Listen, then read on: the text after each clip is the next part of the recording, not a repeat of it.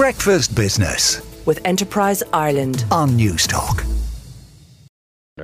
Now, as is budget day, we'll hear it all happening and unfolding today on Newstalk throughout the day on our various programmes. But a lot of people looking at what's going to happen to the squeezed middle, this famous mythical, or is it mythical group that we often talk about. There has been some talk about a new 30% income tax band coming into consideration. We're not sure yet whether it'll be in today's package, but certainly possible go into future budgets. While 50% would support such a measure, 40% of those surveyed by taxback.com say they had no idea what it would mean at all. So is there a need to explain this idea more further and what could it mean for you listening in. Marion Ryan is Consumer Tax Manager at taxback.com and she joins me now. Marion, good morning to you. Good morning, Emmett. Now, we don't Happy know. budget day. yes, indeed. It's going to be a long day. We've got a lot of work ahead of us, all the, the team here. In terms of Yeah. what, we, we're not sure yet whether this will be in the package or not, but it's not going to go off the political agenda. Ireland currently has two bands, 20 and 40%. So can you just give us an idea why it would be important to have one in the middle for that squeeze middle group that they're often described as? Yeah, I, I'd say the squeeze middle are tired of being called the squeeze middle because I don't think anyone at this stage, at this day and age, that's earning about 36,000 euros would consider themselves a middle income earner, and they definitely don't consider themselves to be a high income earner. I suppose this all came about when the Commission of Taxation and Welfare back in September released their kind of their policy and their their viewpoint on what should happen in taxation, and they muted the idea of a 30% tax bracket. And what they meant by that is, say, they were looking to put an additional 10,000 euros that people could earn there before they hit the type tax bracket, but rather than extending it out completely, they said they'd introduce a new one in the middle there. So anyone earning from 36,000 euro, about 36,000 to 46,000 euros would pay 30% tax rather than jumping straight up to the 40% tax bracket. So basically, it would kind of be an additional 2,000 euros kind of in people's pockets there. But the problem with it is it's, it's very complicated for the, the revenue commissioners, for employers, for payroll companies to just switch over the system straight away to introduce the 30% tax bracket. I would be floored. Now, we always leave open room for, for surprises along the way. I would be absolutely floored if it was introduced.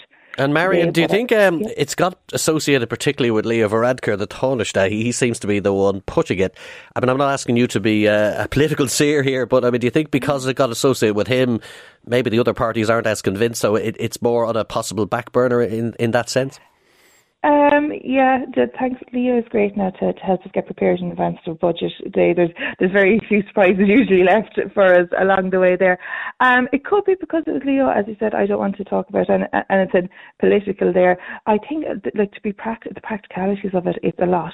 Now it could be a case what it might be more realistic is that they announce today the introduction of it in the future to give time for employers to be able to update their system for the likes of Sage and payroll companies to update their systems and to let the, the guys in the revenue office as well update their systems there to have it roll out. It's not something that can be implemented immediately. No. Like if they announce it for January, there's going to be panic stations Yes. across the way there. So I do think, like, in fairness to the other political parties, I don't know if this is just a jump on a bandwagon situation. I think it's more of like, hold on now, this isn't practical to throw this on people there. And it's not as hugely beneficial, like increasing out the tax bands would do give the same. Yeah, and I just I wanted to ask you about that. There there seems to be some move happening there. Whatever about the middle tax band, you hit the higher Yeah. rate at up towards uh, forty thousand seems to be the direction we're going, whereas it's currently Yeah. about thirty six or, or so.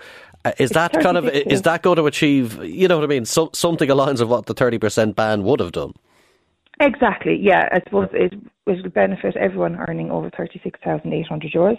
So if they bump that up to 40,000 euros, it's 640 euros per person. So if that's a family, it's 1,200 euros. So it, it is a good thing there. Now, there was muted before kind of figures of 5,000 euros. They seem to get more conservative and I get more anxious as the day goes on, waiting until one o'clock to what, what's announced. But yeah, I would expect that they'll increase it to 40,000 euros there. So that's 640 euros per person. There had been mention as well before of increasing tax credits.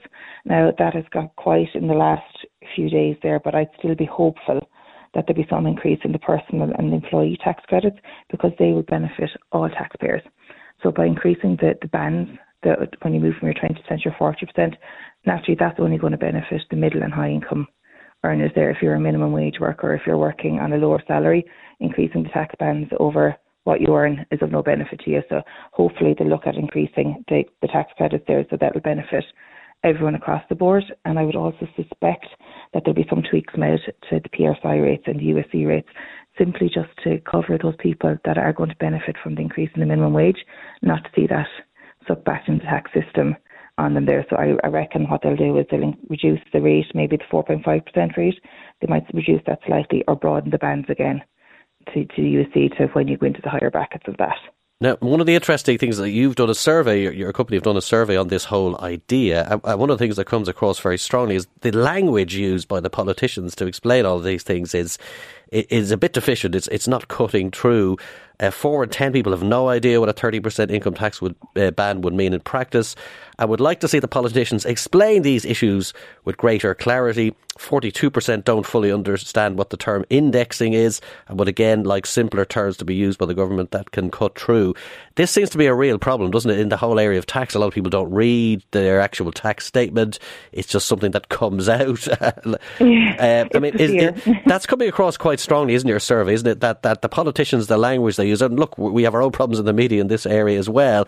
It's not clear enough, and that's one of the pre- one of the reasons people don't really get the tax system and how it operates.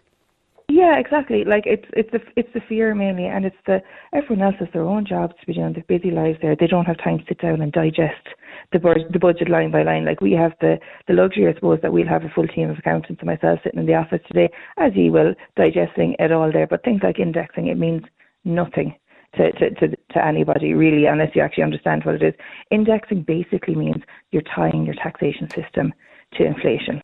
So, like, it, it, means that your tax brackets and stuff like that would increase in line with inflation. Now, it would be great if they're indexed this year there because inflation. Indeed, is, it, it's true. That'd be very nice. Like, yeah, but I, I can't see that I, happening either.